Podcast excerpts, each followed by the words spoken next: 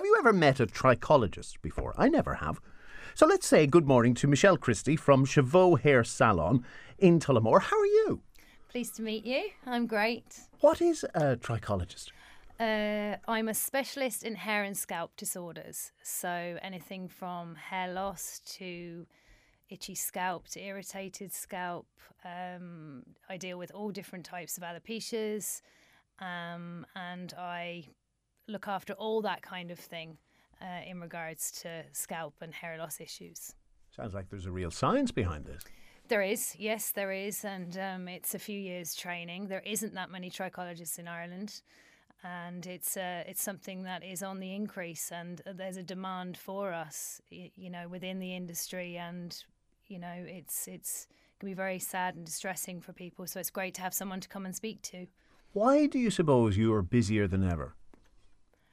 Several factors. I mean, COVID obviously, COVID nineteen has has played a part because people are, I suppose, more stressed. And then there are certain types of hair losses that can actually happen because of fevers and temperatures and illness.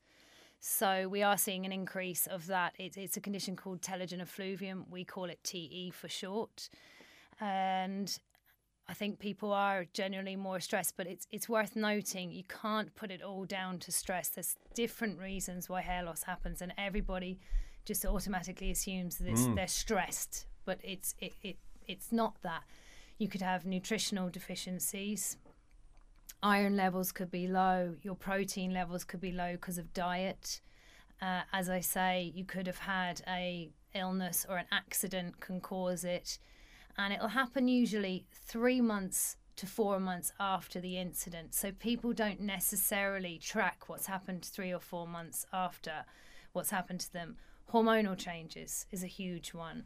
Um, the drop in estrogen, we see that with pregnant ladies, and then they have their babies, and you know we notice it three months after they have their babies. But sometimes this can happen without you know giving birth or, or being pregnant, and it's it can be very distressing on people that don't know what's going on. A change of medication or certain medications can cause it. So it really depends on what's happening with you and it needs to be assessed correctly. Well, I'm glad you debunked stress as being such a major factor. Everyone puts it down to that. Everyone says, oh, yeah, and I have people that come in and they're saying, oh, my partner says I'm stressed and they feel guilty. There's a guilt attached with that. And I'm trying to relax. Yes, it's a factor, but you cannot put it down alone. Yeah, that's just a vicious circle. Then. Yeah. Because if you feel, oh, I'm stressed and I'm losing my hair, you you blame yourself for becoming stressed, and and then you just, get more stressed over exactly. losing the hair, and it's it, it is a cycle. Where there's a simple, you know, think I've seen people that their iron levels were just low, and that when that was rectified, they had thyroid issues, and when that was rectified or looked at, um, you know, that that helped the situation and and resolved it. So and then you've got situations where people were ill or they had a temperature three months ago, and it it will rectify itself. So, how do you isolate the real cause? How do you make the diagnosis? So, we do a full consultation. Um, I will look at everything from your diet, get typical day in your diet, breakfast, uh, lunch, and dinner. Uh, I will look at your stress, your occupation, what you do, just typically ask them how how do they feel on an everyday get to you know do they exercise? Smoking's a huge one. It contributes to it. And just generally get an idea of what their lifestyle is like and then i phys- you know physically examine them and then we have a microscopic scan camera which will look right down into the follicle so that we can see what's going on and that gives us a better idea Sometimes it majority of the time it can be resolved as in we can kind of put treatment plans in place. Sometimes uh, I will know straight away that we need a dermatologist to look at it, you know, and a dermatologist will need to do biopsies and further investigations. Great question here, and I know it's probably from a gent's point of view. How much of this is genetic? Uh, androgenic alopecia is what we see commonly. Um, with hair thinning in gents and in females. You know, you can see it in both. It's called female patterned hair loss and male patterned hair loss. And yes, it's predispositioned to be genetic, but it can come from either side. You know, people say, oh, is it stemming from my father? It can stem from your mother's side as well. And it actually starts after puberty. but it takes that long for it to manifest itself and show signs that usually we see it in our 30s. We feel our hair is thinner and it's not it's not you know as you know full as it was in in our early 20s and that's you know then when we see signs and I know by the timeline and also the pattern that it's taking you can differentiate with that kind of hair loss. So let's imagine you uh, arrive at a conclusion somebody's diet is wrong or they've too much stress or they've there have been hormonal changes. How do you correct it? So if we think that it's something like that and we look at medications as well, obviously like you need a GP then to do bloods. They, then it's a, it goes to a GP. Obviously, the GP will deal with it. With iron levels, a blood test will tell us with the iron levels. It's the iron storage levels that we're looking for. Uh, then they have to correct it really with diet or, or iron supplements or say intake their protein. Someone on a crash diet, for example, can suffer with hair loss. Um, you know, uh, cutting out carbohydrates is not good because that can cause, you know, hair loss, hair shedding quite quickly.